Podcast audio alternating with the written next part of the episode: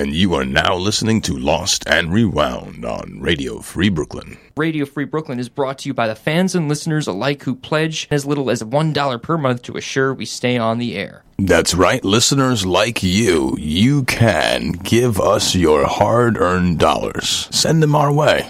RadioFreeBrooklyn.com slash pledge. Pledge, please. Pledge often. And again, you are this station. We're here for you guys. Whether it's $1 or $100 or somewhere there in between, any little bit will count to help us stay on the air with financial ease. Again, that address is radiofreebrooklyn.com slash pledge. And if you want to contribute to us directly, radiofreebrooklyn.com slash LAR. And now, Time to get embarrassed with us.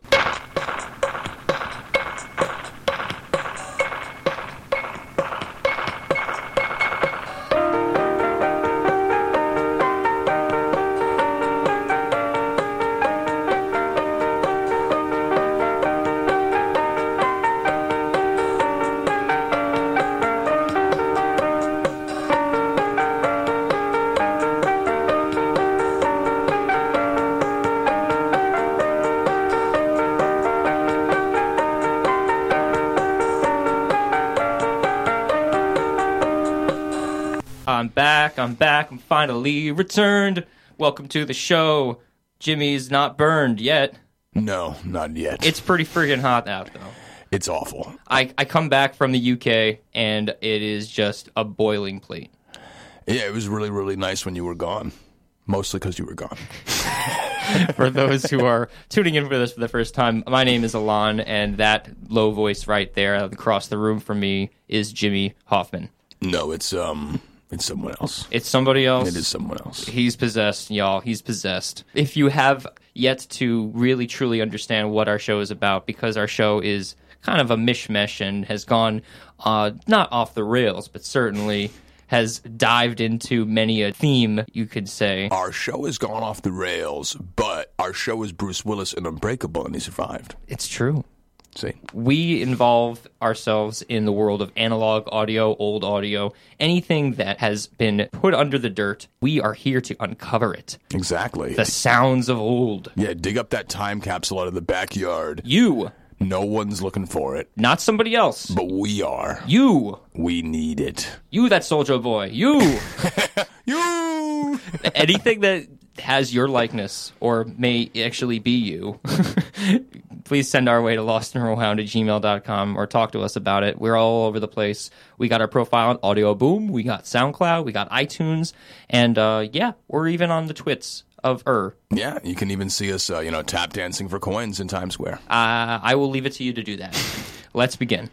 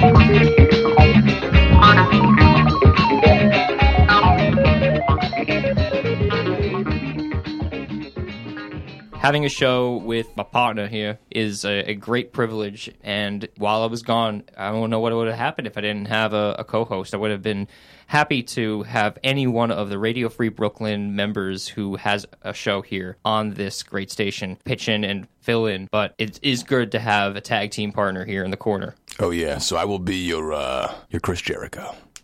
As opposed to I don't know who was his tag team partner. he had a lot of tag team partners, didn't he? I feel like he probably did. I think his original tag team partner, if you remember, is uh, uh, Brian Pillman. Oh, Oh wait, no, I'm sorry. I, Brian Pillman and Steve Austin. Chris Jericho was with. Um, now, now I don't remember. I, I it was way back in the day though. There's a guy at Five Guys Hamburgers, which are good burgers if you don't know that already, that always says I, he ever I walk in, he goes, "Hey, Shawn Michaels, Shawn Michaels," because of I guess my voice. Mm-hmm. So I'll be your Shawn Michaels. Okay, and I will. And, I, and I, so Diesel is going to run this train into the ground, and uh, at least he'll be there to uh, uh, pick up the paycheck at the end of the day. In my former iterations of audio, radio show, creative project land, as far as that has all gone in my life, the Danziger Zone was the basis of Lost and Rewound, and it continues to be. And so let's get back to basics because, gosh, I had a, a lot of friends who I did the Danziger Zone with.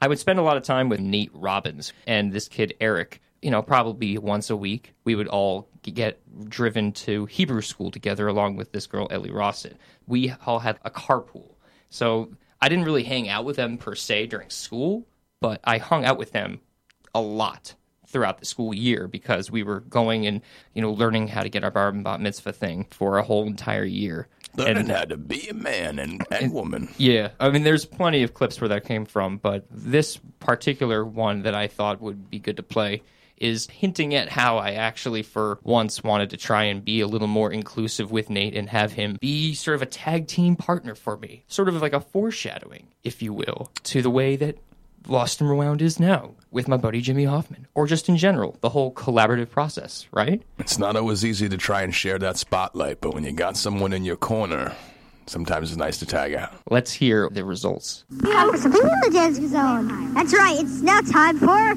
the Elon and Nate Show.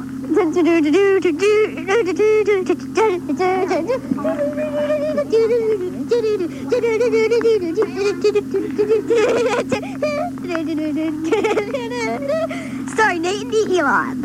Hey, on Elon on the Elon and Nate Show, we have a guest. He's from he's from Woodstock, New York. he's very skinny and muscular. And- and he's the son of a, of a famous of a famous Catskills author. That's right. His name is Eric Kenneth Michaels. And here he is right now. Let me talk. All right. All right. Here we go. Here's Nate.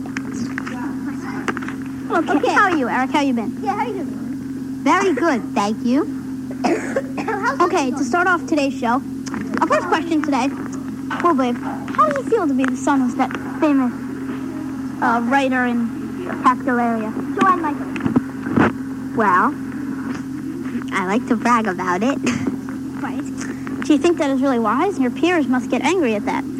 Absolutely not. Great.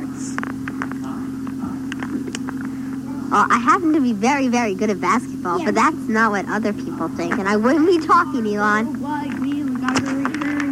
Oh, oh now there's no re- there's no need to get angry. Violence is not the answer. Now, now, Mu- mu- violence is not the answer. Now, Eric, I'm afraid we might have to kick you off the show. I'm sorry.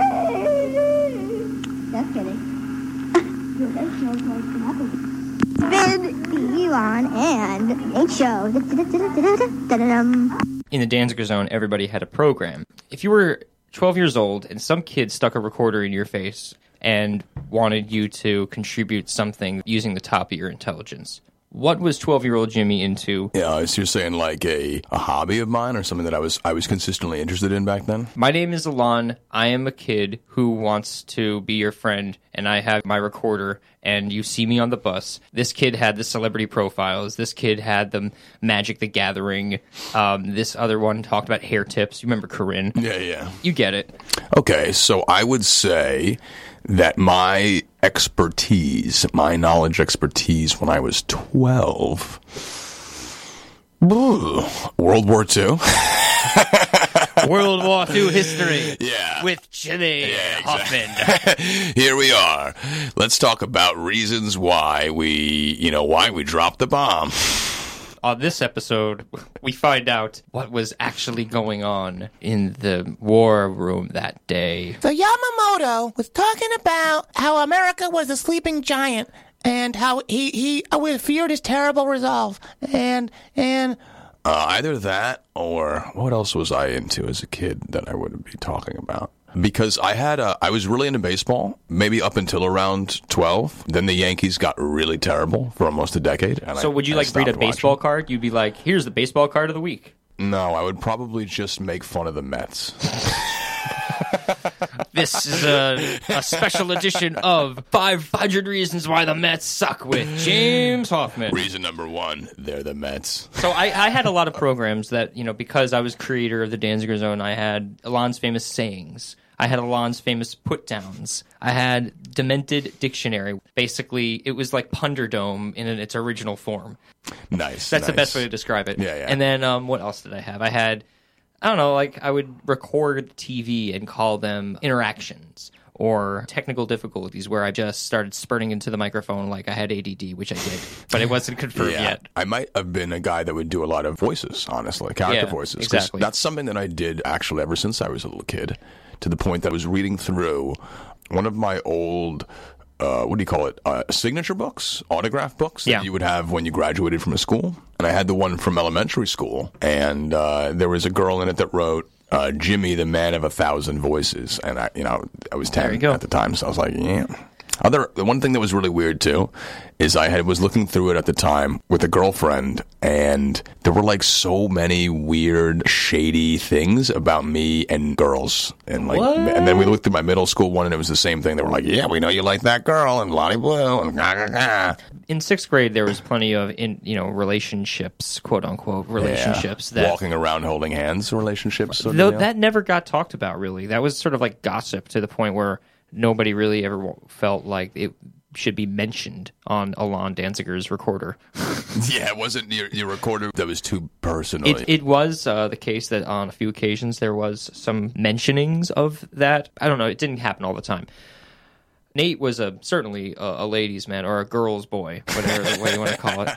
Uh, and Eric, I think, had uh, a few girls interested in him. I did not. I think any male student in the fifth and sixth grade probably had a better chance with getting female interest than I did. Is that because you're carrying a tape recorder around all the time? That would probably be the case. Yes, definitely. If not, definitely. Let me let me paint the picture. Nate was very athletic and very smart. Eric was, I would say, quite athletic, not as athletic. So which one was the one that was skinny, muscular? that would be Eric. That was Eric, He he played a lot of basketball, as mentioned. He listened to a lot of hip hop. Got to give Eric Dapp. Got to give him credit. he played me my first Queen Latifah song. Dude had some good taste. He he was listening to Tribe before I even knew who Tribe called Quest. I didn't even know what, what it was. He So was listening to Tribe with the Sioux Nation and stuff. he was just when he was 11 and 12. I mean, come on, that's some good taste. And yeah, I mean, his mother was an author, and that was the subject for what we were speaking about there. And Nate had a lot of programs. Eric just had the one program that we'll get to in a little bit, returning for the second time. The programs that Nate had were almost in abundance. He had Nate's sing along, he had Nate's geography lessons, uh, Nate's lessons of life, which were just like the sun is hot or the sky is blue or some like really stupid things like that. But so what ended up happening was is that he had so many and we were goofing off in the back seat going to Hebrew school so much and even just goofing off at Hebrew school that I think there came a tipping point where he just wanted more programs and I was like, "No, you can't have it. You can't you can't no. You can't have more programs the than schedule me." isn't open. Well, then I figured I would placate and say, okay, let's do a program together where I basically do the music. I try and talk over you. I did enjoy. I think that was probably my favorite part of the clip is that you did the theme song that lasted so long, and you're just just going on and on with like the cheesiest late seventies, just over the top oh, intro Oh, dude, song. dude. When we listen to the second part of the Wizard of Zone, and we will, every segue is doo doo. It's like a variation. It feels like my ringtones. If I, if I, I can probably make seven or eight different ringtones based on random little doo doo doo doo doo doo doo doo doos that I came up with at eleven and twelve. It'd be great if you'd become like a composer, and that those doo doo doos are now world famous. I, I am the analog Thomas Dolby. there was a point where I just said, okay, we're going to do this program together. That was the only one. The only one time that the Elon and Nate show or the Nate and Elon show can't get over the fact that I mispronounce my name so much um, that that it ever happened. And the reason what that was is because Nate and I stopped being friends because of a disagreement that we had had. Let's just say that another day, but all is quashed as adults. In that moment, in sixth grade, the Elon and Nate show ceased because we were not hanging out anymore. Before that ever happened, there was a lot of laughs that occurred and a lot of misunderstandings that occurred on even the most humorous of fronts. No, that's his idea. Nate's shoes. Can you believe that? No! They have to go to a dance gazelle meeting then. What? You have to go to a dance gazelle meeting then. No! Yes! What is a dance gazelle meeting? It's when all the people the faggoty That's never happened. So. yes, it has. It hasn't happened a lot. All right. The Danziger Zone meeting that was my thing that I did when I was in my own little world behind the scenes, creating all these characters of which I've talked about before. This skeleton, The skeleton. The skeleton, that, the dinosaur named Jockosaurus, and then a character out of my necklace named Don Zoni, who spoke like this. yeah. yeah, Don Zoni. Exactly. DZ, Don Zoni. You know, these are all characters that I created. And so whenever I'd have a Danziger Zone meeting, it would basically go something like this. All right, Danziger Zone meeting. We have to talk about Nate's shoes. Is this a program that we really want to have? I don't know. I mean, does he really know that much about shoes? I don't know anything about shoes, and I'm very interested. I don't just don't understand. He's got so many different characters already. And it would go on and on and on and something like that. So this was the uh, meeting to discuss Elon's schizophrenia. Let's discuss it with all of his personalities. Title of the show: Elon's schizophrenia. No, and then yeah, and so very much so the case that I actually somehow managed to break out of the mold because do I, as a twelve-year-old who's trying to be cool and be accepted despite having a tape recorder that he walks around with, do I actually want other boys, other girls, God forbid, to see and hear me talking to myself? And I would actually fall victim to not paying attention. And sometimes, very few times, I would pretend to be other characters around other people. There were like few exceptions, like when I remember I did Recorder Ramon for the first time, and uh, my friend Ben Anderson, who's been on the show before, laughed hysterically. He could not stop laughing when I did the hey, it's me, Recorder Ramon. And we were 11 years old. He just would not stop. He was on the floor, just in tears. And I think the only other exception, probably in terms of characters that I can get away with doing characters with, was Brooks. But Nate was like, "What?" he was like, he wasn't on the same plane at all. So when I was like, "Okay, Nate's shoes, we gotta talk about this." Do we really like? I had no idea about sneaker culture back then. I maybe owned a few different shoes, but I didn't think it was worthy enough for a program. You probably had a number of different shoes back then. My relationship with sneakers in the city is that I never got nice sneakers because I was so afraid of my shoes getting stolen, and I did not want to have that instance of walking home, the slow walk home with no shoes on. It's the most embarrassing thing ever. Have you ever met anybody who's done that? Uh, when I was a kid, I used to see people walk around with no shoes, and I knew that their shoes had been stolen. And I'd heard of my friends telling me that they'd had their shoes stolen before. So walk me through how shoes get stolen. Kid would come over, and he would go, "Hey, yo, what size shoes you wear?" Because you have to wear the same size as him, or he can't steal them. and if you wore like a common size, I wore a really common size. A lot of people used to wear. Uh, they would they would steal your shoes just like anything else. Run them sneakers, and then if you didn't give them to them, I suppose uh, they would hit you and then r- rip them off your feet. So I remember as a kid, I specifically used to wear beat up shoes just because I did not want to deal with that, and I would not buy nice ones. And also to me, like the whole idea of spending a hundred bucks on shoes was ridiculous. Uh, so even now in adulthood, I just I don't mind if my sneakers look nice, but I've never been a guy to keep them good. And I grew up multiracial, and it was very much a big thing in the Hispanic community to have really nice sneakers. But in the white community, it was like, who cares? And that was one thing that I never got. Like I never, I didn't have braids, you know, I didn't have cornrows, didn't have an earring, and I didn't have nice shoes. There was some things I couldn't get over, you know. One of the most uh, miraculous discoveries I've made over time is, is that, and I knock on, wood as I say this, because of the way I presented myself, I've never been robbed, or I have been robbed, but I haven't been robbed of any possessions or like jewelry or clothes or anything because I don't dress nice. Were I you don't. robbed of your pride? No, no, I just I Money? my I yeah, exactly. I had a wallet that was sliced open. I had fallen asleep on the train. It's the only time I've ever been robbed. And They uh, actually cut the wallet and, and, and took it out of the bottom of the, of the wallet or your pants or something like that. I was on the N train, parked into Astoria into Ditmars Boulevard, and I had fallen asleep. I woke up and sort of disoriented, middle of the night, realized that my wallet had been sliced open. It had been in my back pocket, and my back pocket had been sliced open. My back was facing away, so the only way that they would have been able to get in because I was in one of like the middle seats was if they pushed me or slipped their Rolled you over and put their hands on your they really had to try. They really did. I mean, it's really. I mean, honestly, if my wallet and my pants were sliced open and they only took my money, I would be so happy. I'd be like, thank God they didn't slice me open.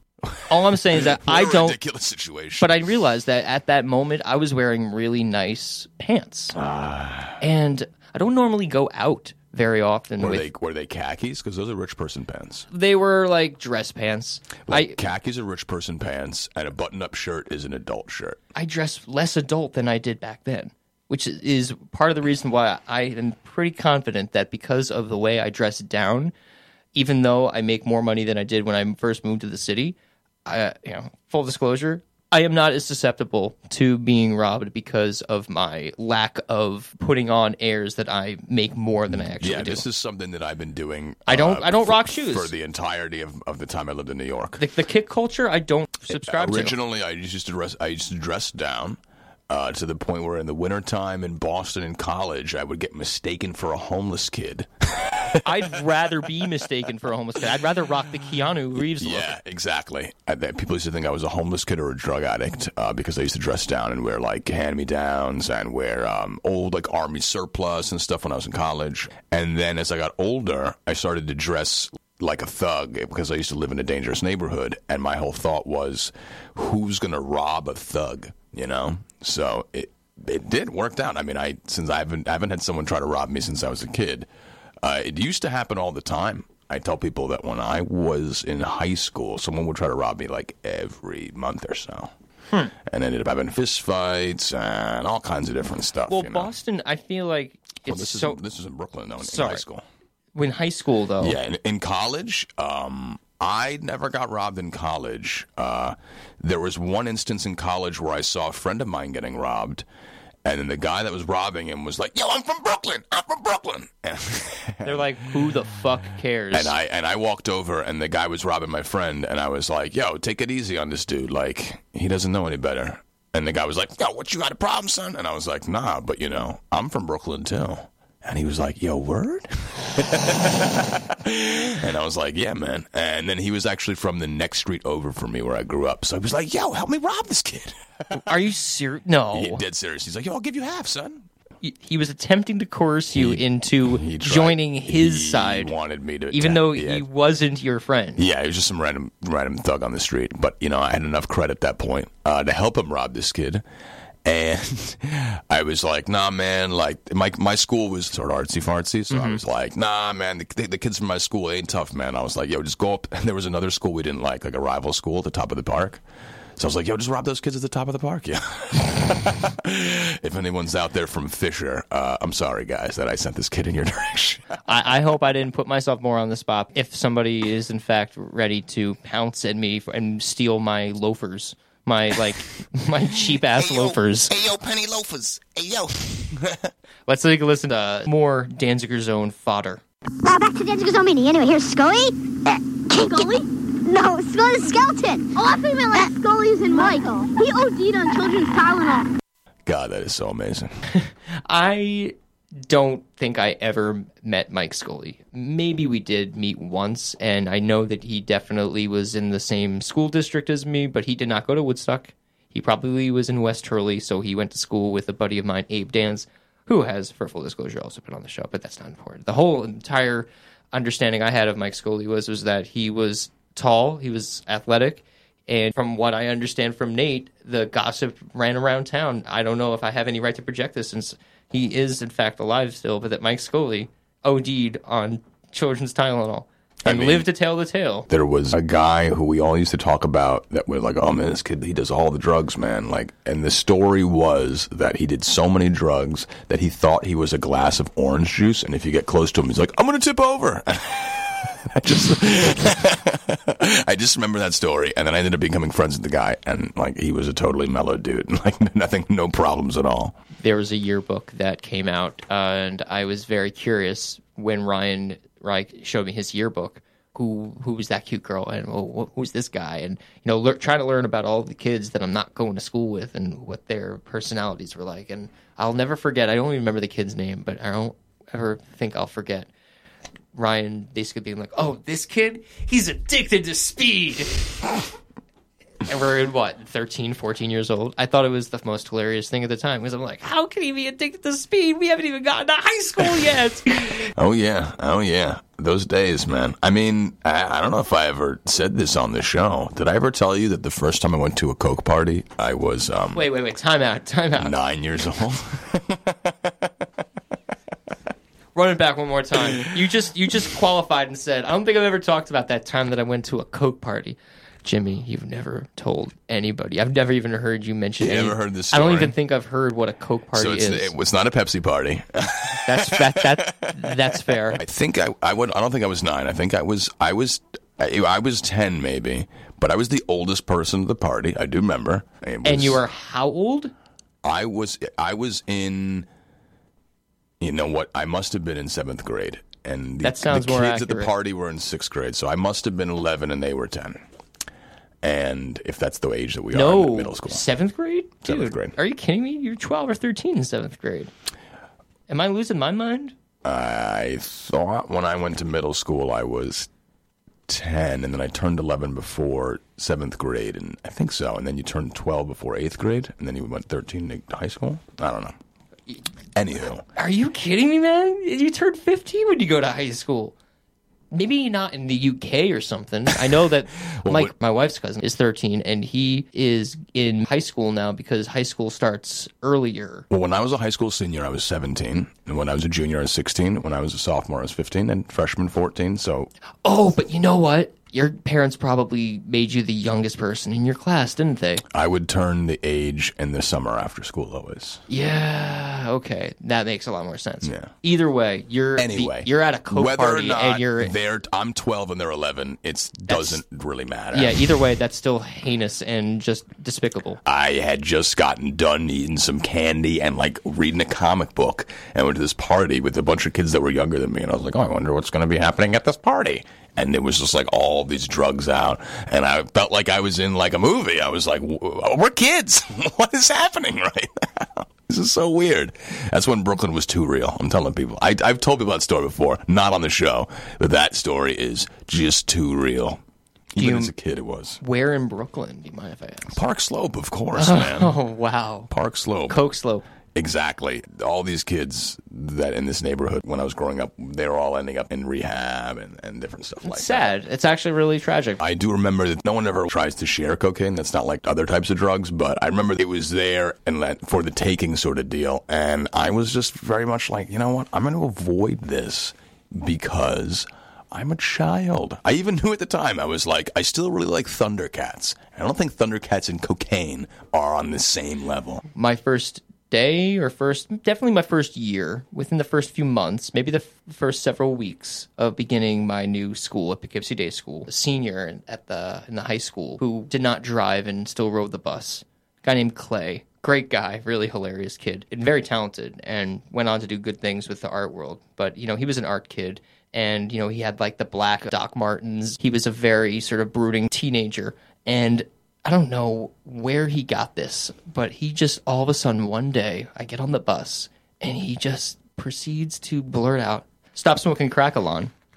And what followed was years of being told by younger high schoolers as like there was generations. It was like then it was Cody and then it was Nick and then other kids in the years to come would pass on what they learned from their elders of the bus, saying, "Stop smoking crack, Alon." What followed then, because of this, was this sort of joke rumor that I was a crackhead, prone to bouts of crackhead like energy or exuberance. I just thought it was really funny how, for somebody that didn't even smoke weed, much less do any kind of drinking or drugs or any of the type until I was 16, how at like 12 or 13 years old, I'm being pointed as a crackhead. And it was all obviously in jest, but it's just really funny to me how my legend exceeded myself, basically. Hey, I got pulled out of class by a teacher um, Is there a problem, Jimmy? At one time was like, Jimmy, you're high in class. And I was like, no, miss, your class is just really boring and I'm falling asleep.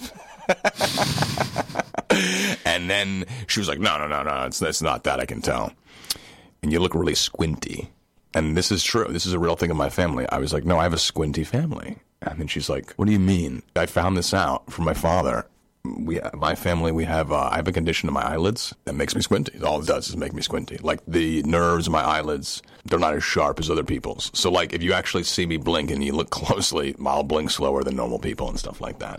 So it, it's funny because it's so subtle that it just makes me look really cool all the time. Oh, yeah. You It know it. makes me look smooth and it's like, damn, that dude just blinks super slow. Like, oh my god, like he's just, he's just, he could give, he could give a shit. He don't care. He's living his life. When I began my school, I was in the easy target range of being given like ridiculous rumors made of me. And uh, I took it all in stride.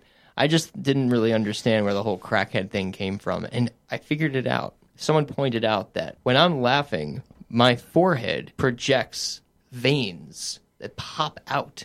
And this is all in context for the, the story and what it was like back then. I'm not sure if I still have these veins that pop out of my forehead, uh, like a three headed dragon. in my, No, I, I have, I actually personally, I have the same exact thing. I So, have this yeah. giant throbbing vein on my forehead when I get and it excited. always, yeah, and whenever I get excited or like when I'm laughing hysterically, then, um, you know, that wouldn't happen. That's not natural. He's been getting the crack pipe. I Yeah, I just, used to have the- I just don't know how it became a point that I was the designate crackhead of all I used to get the, the forehead vein, and I also would get a big neck vein. But for me, I always felt like uh, Hulk Jr., you know? Little Hulk Jr. Little Hulk Jr. Little Hulk Jr. We're going to go and take a quick break. I'm glad that Mike Scully is still alive. Nate Robbins is doing fine. And we're going to hear a little bit from Eric in a little bit with more of the magic that we talked about some time ago. All right, you're listening again to Lost and Rewound on Radio Free Brooklyn. I take a look at my life and realize there's nothing left. Cause I've been blasting and laughing so long that even my mama thinks that my mind is gone. But I ain't never crossed a man that didn't deserve it. Me be treated like a punk, you know that's unheard of. You better watch how you're talking and where you're walking. Or you and your homies might be lying to chalk. I really hate the trip, but I gotta low. As they croak, I see myself in the pistol smoke. Fool. Why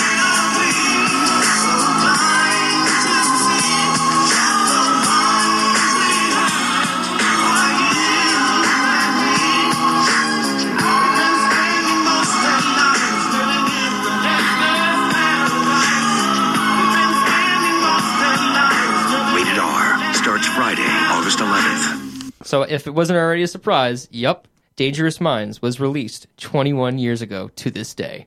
So, if you need a point of reference for what happened on this day in 1995, now you know Coolio's Gangsta's Paradise was made famous by Dangerous Minds. 21 years ago, you know what that means? What does that mean? That means that Coolio is 54. Because I, still- Coolio, we dropping it on you. I still remember that in the song, he says that he's 23 and he hopes he makes it to 24. He, he did make it to 24. He did. He made it. oh my God. He he got to cook too, man. He's got a cooking show. Cookio? Cook, Cookio, exactly. Coming up with clips for the show this week, I couldn't help but notice that the day was mentioned in that commercial for Dangerous Minds with Michelle Pfeiffer. Wow. So if Coolio has a cooking show called Cookio, It's it's not called Cookio, you weirdo. does that mean that Coolio is not a big fan of Pokemon and he's and he's harkening back to the days of Yu-Gi-Oh? That it, it's certainly possible. Look, Coolio's cooking show reminds me of Snoop Dogg doing Planet Earth. The best thing about Snoop Dogg doing Planet Earth is that he has no knowledge of the animals he's talking about. so he's like, Hey, yo, what's this one right here? Oh, damn. Look, look. Oh, have you actually watched Planet Earth with Snoop Dogg? "Yeah, you didn't know this is a thing." So Neil deGrasse Tyson gets to do the universe show, but Snoop Dogg gets to do the Earth.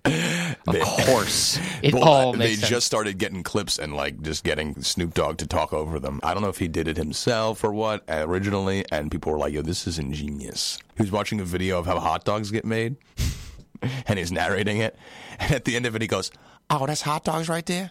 Oh, I ain't never eating a hot dog again. Yo, if I'm at the barbecue, my man comes up with a hot dog, I'm gonna slap that shit out of his hand. There, there, there should be a list of like the current five best African American narrators. You've got Neil deGrasse Tyson, you got Snoop Dogg, you definitely got Morgan Freeman in there, and then uh, I would say uh, "James Earl Jones." James Earl Jones. Don't forget. No, no, no, he's on there. I was getting to him. And Big uh, up James Earl. I would I would say he passed recently, but I would say James Avery I would put in there too Good idea. Put him in there. because he R.I.P. James Avery though. R.I.P. because uh, yeah because the only thing I can remember of him doing voice work uh, other than if you don't know who James Avery is he's Uncle Phil from the Fresh Prince of Bel Air. AKA Shredder from the Teenage Mutant Ninja Turtles cartoon. Exactly. He exactly. He Never forget. Shredder. Never forget. I'll get you, turtles. That was totally James Avery. Yep. Uh, if you guys have also ever seen the Transformers movie from the '80s, and you didn't know Orson Welles plays the voice of uh, of Unicron, so that's just the last performance he did before he died, and he died like two weeks after that movie came out. All right, nerd. I got more magic. I got I got more Magic the Gathering trivia for you. Orson Welles is in Transformers. Hold on one second. Here we go. Okay. Today I'm going to be talking about the giant shark. It's a dark card. It's, it is? Oh, sweet. It's 4-4, and every time it is blocked or blocks a creature that has taken damage this turn, it gains plus 2 plus 0 in trample, better known as Rampage. What do you want from me? Shark cannot attack unless the controller controls at least one island. Um, what do you want from me for it again? Good. It's cool anyway. Well, what do you Bye. Today I'm going to be doing the elementals. Water, air, earth, and fire. These cards are very useful. Water is the same as fire, except water is a red card and fire is a blue. They are both 5-4 and have basically the same casting cost. Air Elemental is 4-4 and it is flying. It is a very good card because it can... It's horrible. It has a huge casting cost. It should go. It should die in hell. That's It should, it should rot in hell and die of gonorrhea. now, that's a false statement because air cannot go to hell. How do you know? I don't. But it can't. And the Earth Elemental, which is 4-5. Thanks. They're all have a huge casting cost. Go back to Jersey. It's pathetic. Thank you. Two things. First, full disclosure: uh, we have talked about Jimmy's obsession with Magic the Gathering. No obsession. And two, did you catch that Scrooged reference in there in the very end? Go back to Jersey, you moron. Oh my god. wow. That's my favorite part of the clip, other than air can go to hell. What was the casting cost? Never said. I, I well, I'm leaving that to you to know. Uh, I want to say if it was a five four four five air elemental. Yeah, my calculations are right. Lift, lift, lift those, lift those glasses up a little more. No, he said, turning his glasses up. Um, I don't know. I mean, if the casting cost was too high and it was enough that it was that was you saying that, right? I'm not in that clip at all, dude. Who was that? That was Eric and Nate, the kids Okay. that I uh, went to Hebrew school with. Then I'm guessing the casting cost was like six, which is a lot. What's That's my assumption. Okay, so what's a normal casting? I, I oh, know Oh, well, nothing about the magic. The deal so- is that you're only allowed to put out one mana per turn. And- by the sixth turn, that's a lot of turns into the game. You could have won a game by six turns in. I mean, you would have to be really good, but you could. Six mana, you can. You're ready. You're ready. And the thing is, you don't get mana all the time. You have to draw them from your deck of 60 cards, and you probably have 20 mana or 15 mana in the whole thing. So six mana is a lot. And the great, sh- uh, the big shark or whatever. I don't know what the big shark was. like, I can't remember what that what that card would have been. Using the top of my intelligence, which isn't a lot, is that it's a blue card because it comes from the probably, water. Yeah, I'll tell you a funny story actually about um, well, sort of magic related. There was a buddy of mine that had a tattoo of a humpback whale with wings So we just thought it was like one of the worst tattoos we'd ever seen. It sounds like a pretty sh- shitty tattoo. No Yeah, offense. And and then uh, we basically were convinced, or we weren't really convinced, but we just thought it'd be even better because he thought it was cool, and we were making fun of him for that tattoo. So we just kept saying, and I can't remember what it was, but we just kept comparing it to this one magic card. We're like, oh, it's just like this magic card. You get this magic card tattooed on you, and that really got to him. Like he just he was like, no, it's not because he card. understood the reference. Yeah, I think because he because he although that guy liked magic, he thought it would be really corny to have a magic card tattooed on him. We're like, oh, you got this magic card tattooed on you. That's great. And he just couldn't get over it, and he actually got it covered up. Get out. Dude, his arms are just all cover ups. Oh no. he has like he has like three cover ups on his arms. It's That's like solid black tattoos. oh my god. That's it.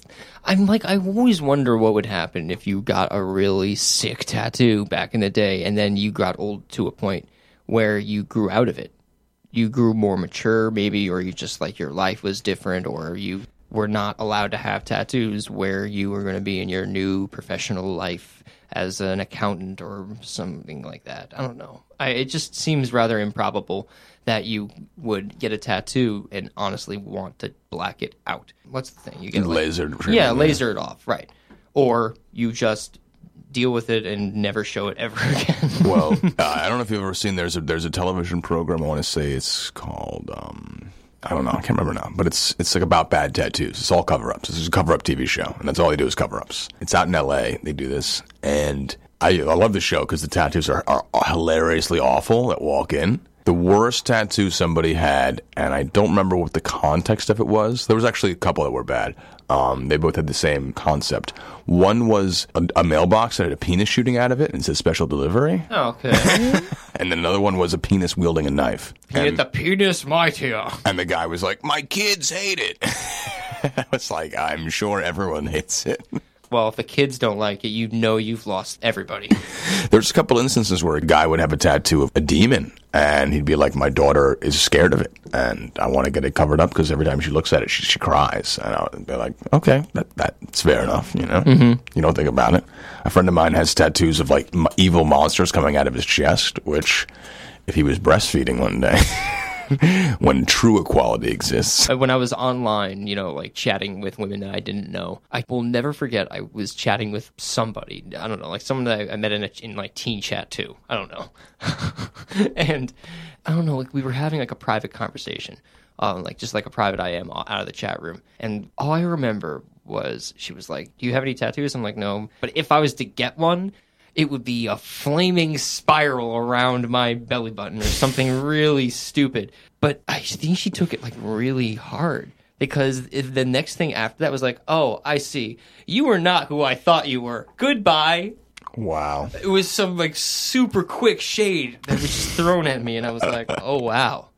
So clearly, I was never meant to get a tattoo. I still have no tattoos, and you do not. But you No, I never had don't. any interest in getting them either. I don't, and the one reason why I know I don't want any tattoos is that I find that my personality and my interests change drastically from year to year, and I'm not interested in the same things I was five years ago. So, am I, you know, 50 years from now, going to look at the tattoos that I got now and think that I'm identify with them? No, I mean they're going to be an, a shade or an image of myself from when I was a kid, but. You know, it'll be cool to remember, but I, I got possessions for that. I'm glad 17 year old Alon did not get his spiral flame wish. Oh yeah. Another one off of that crazy tattoo show is there was a guy that had gotten a tattoo of his mother's name adjacent to his crotch. Okie dokie. Yeah, again, like The room falls unex- silent Yeah. with confusion. unexplainable. He would be like, "Yeah, you get a girl over," and then she gets so pissed off because she's like, "Oh my god, I can't believe you another chick's name next to your crotch." And I'm like, "No, don't worry, babe. It's my mom's name." And then they leave. Piercings and tattoos were out of my wheelhouse, but I did get my ear pierced when I was in fifth grade. It was the only piercing I ever got.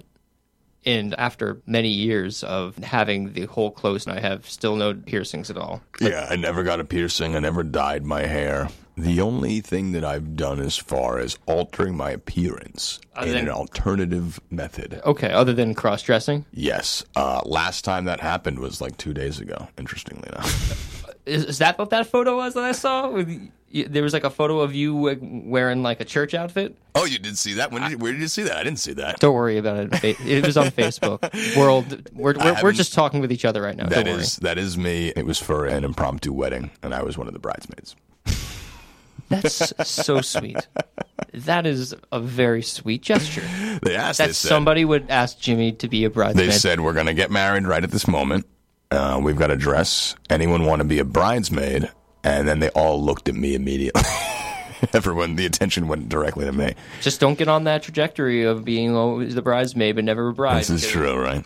Um, so the only thing I, uh, that alternatively I did besides wearing a dress for comedic effect, because to me that's that's one of the oldest things of comedy. Wearing a dress is, is is like slapstick, you know.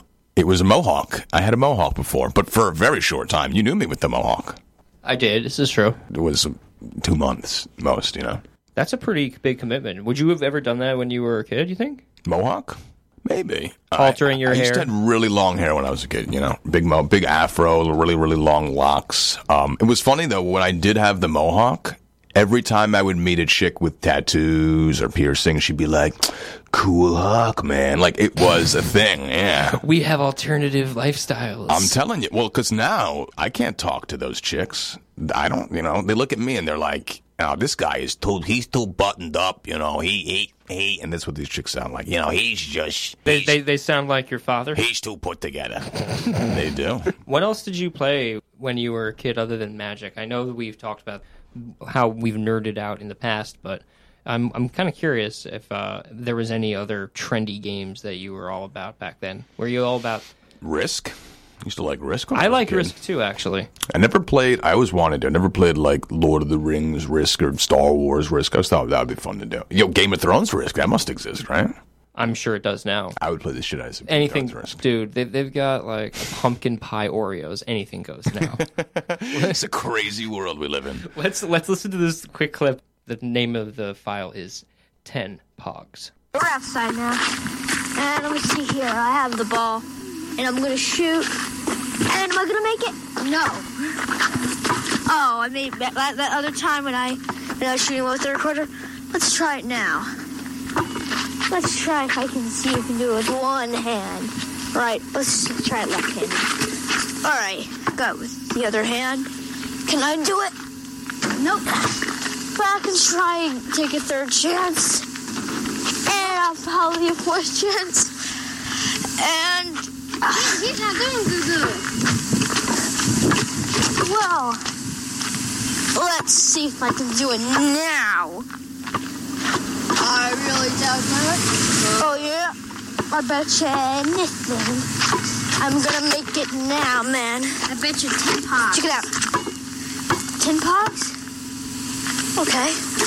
Just kidding. I guess I made the shot finally after five or six tries. Dude, when Pogs were on the table, Pogs were on the table. I don't know where the Pogs went, but I still have the Slammers.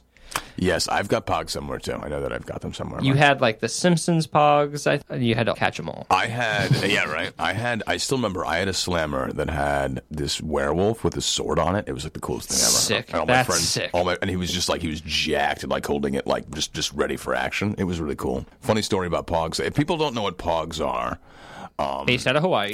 It's like it's it's one of these uh, classically inane children's games um, where you would stack these. Um, oh, I had a Pog maker, and I used to draw my own. I do remember that too. What? Yeah, I used to draw my own Pogs and make them, and then you would actually would adhese this sticker to the Pog. It was really cool. That's they super came out awesome. awesome. And you'd like cut it out of the thing. It came out perfect. Um, but Pogs were these round pieces of cardboard with uh, images of cartoon characters and comic books and whatever else, and then you would stack them up. I don't even remember how the how you actually play the game. I don't remember what the rules were, but you would like you would literally you would slap this big piece of metal in the same shape as the cardboard. It could be metal. It didn't always have. Sometimes to it's be. plastic, but Yeah. you know what? If you were legit, you had a metal one, or the metal one was your like your number one Oh yeah. because that was the one that did the most damage. Exactly. And you slam them on top of the stack of these pieces of cardboard. And then I think if the ones that were face up or face down, whoever had more face up or some would win. Some something like that. I have this story of Pogs. I still remember this, man. I can't believe when you brought this up. Pogs was like elementary, so I was like seven or something. We were playing Pogs, and there was this kid that was like, "Oh, let's play for keeps. Let's play for keeps." And I didn't even know what that meant. I remember at the time it was one of the craziest things that happened to me. It warped my little child mind, and I wasn't ready for it. It was the first situation in reality where I lost, and I could feel the loss because this kid was like, "Oh, let's play for keeps," and I had like all these great Pogs down and I didn't understand what he meant. And then he won, and he was like, "Oh, so I get to keep all the pogs that you bet me because we played for keeps." And I was just like, "Wait, those are mine though." And he goes, "No, they're mine now because we bet for them and we bet for keeps." And you agreed, and I was like, "I did agree." Oh my god! And then he like took them and he left, and it was a piece of my property that was gone. I was shattered. I remember I like I I probably cried. I remember going and being like, "Oh my god!" Did you continue believe." playing Pogs after that moment? Dude, I never played Pogs with another kid. I played them. I used to still make them, but I would never play. I would never play them anymore. Really? Yeah. I lost a toy, a couple toys. I brought like a couple toys with me. We went to Chinatown to get some to get some dim sum. I put them in the dim sum bag. We left the dim sum bag with all the leftovers on the street corner. One of the toys was a stuffed Bart Simpson toy. Oh man. I know. And the other one was one of the bad guys from Ninja Turtles. Um, one of the really obscure ones. Not not like uh, Wingnut? not Ro- yeah, not Rocksteady, but one of those. Uh, I want to say maybe, maybe it was The Fly. Maybe it was um, Baxter Stockman. Baxter Stockman. Bam. And I- Played played in the newest film by Tyler Perry. What?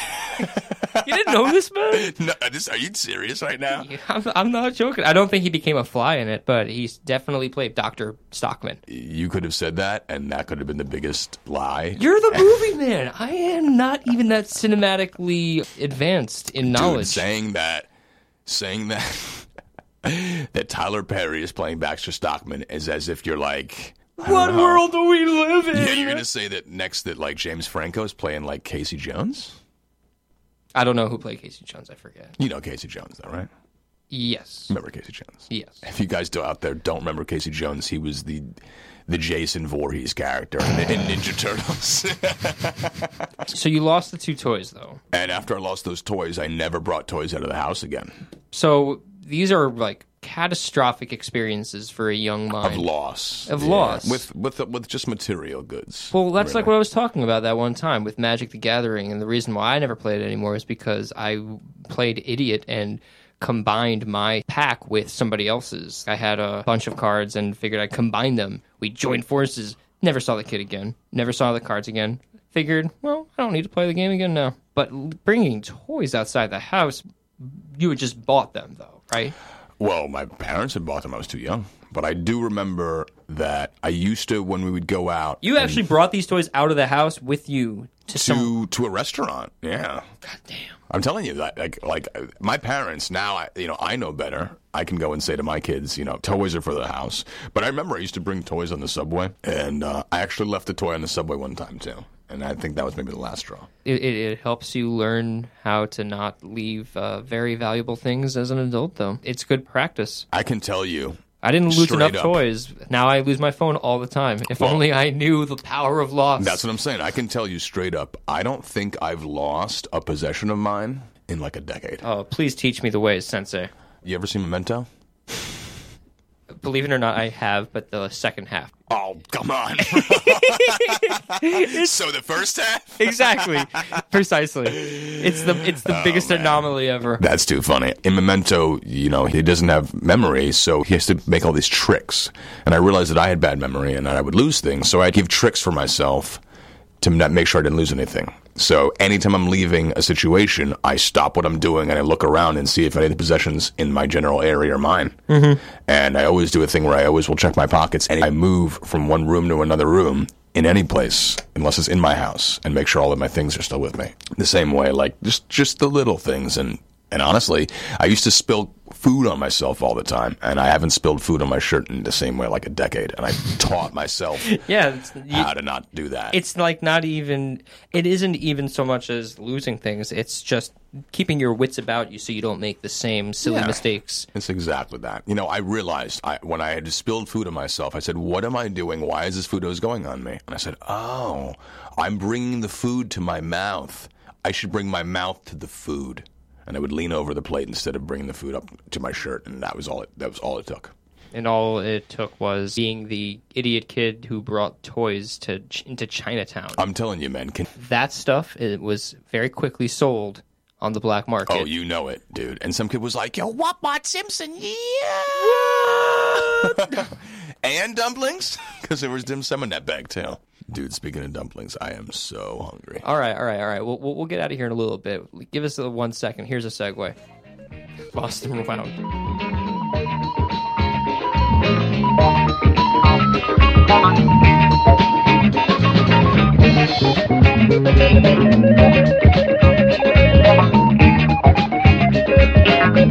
Okay,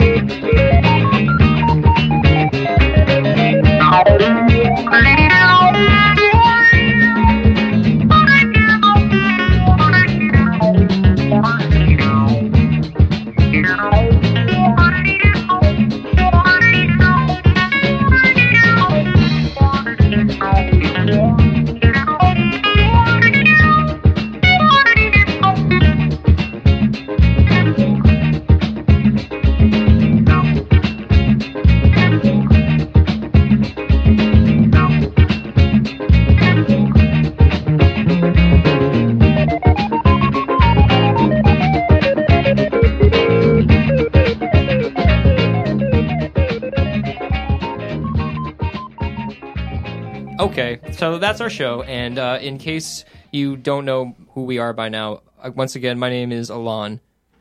And my name is Jalon. Jalon. Are we go- is there any one different way to pronounce my name?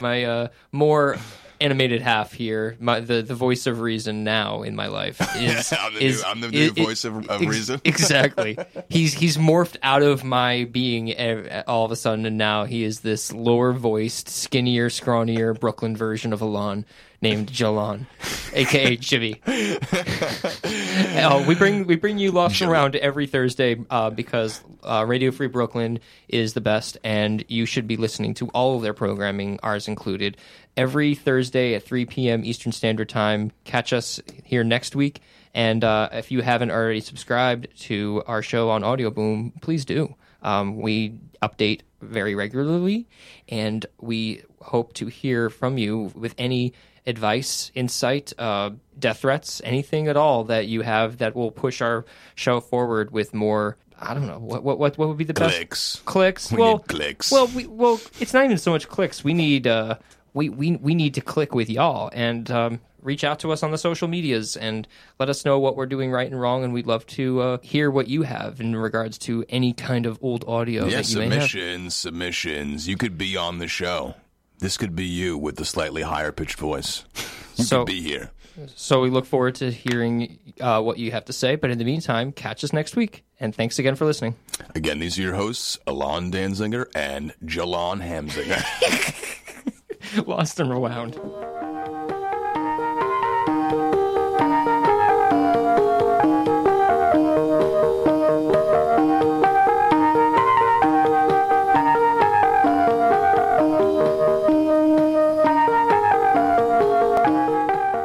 That's about it. All right, yeah. Houses. Yeah, houses. Uh-huh. Okay. So you'll be hearing it with Nate's sing along and Nate's houses. Geography lessons. Houses. Right? Nate, let's do Nate's sing along now. No. Yeah. No. You want Nate's houses.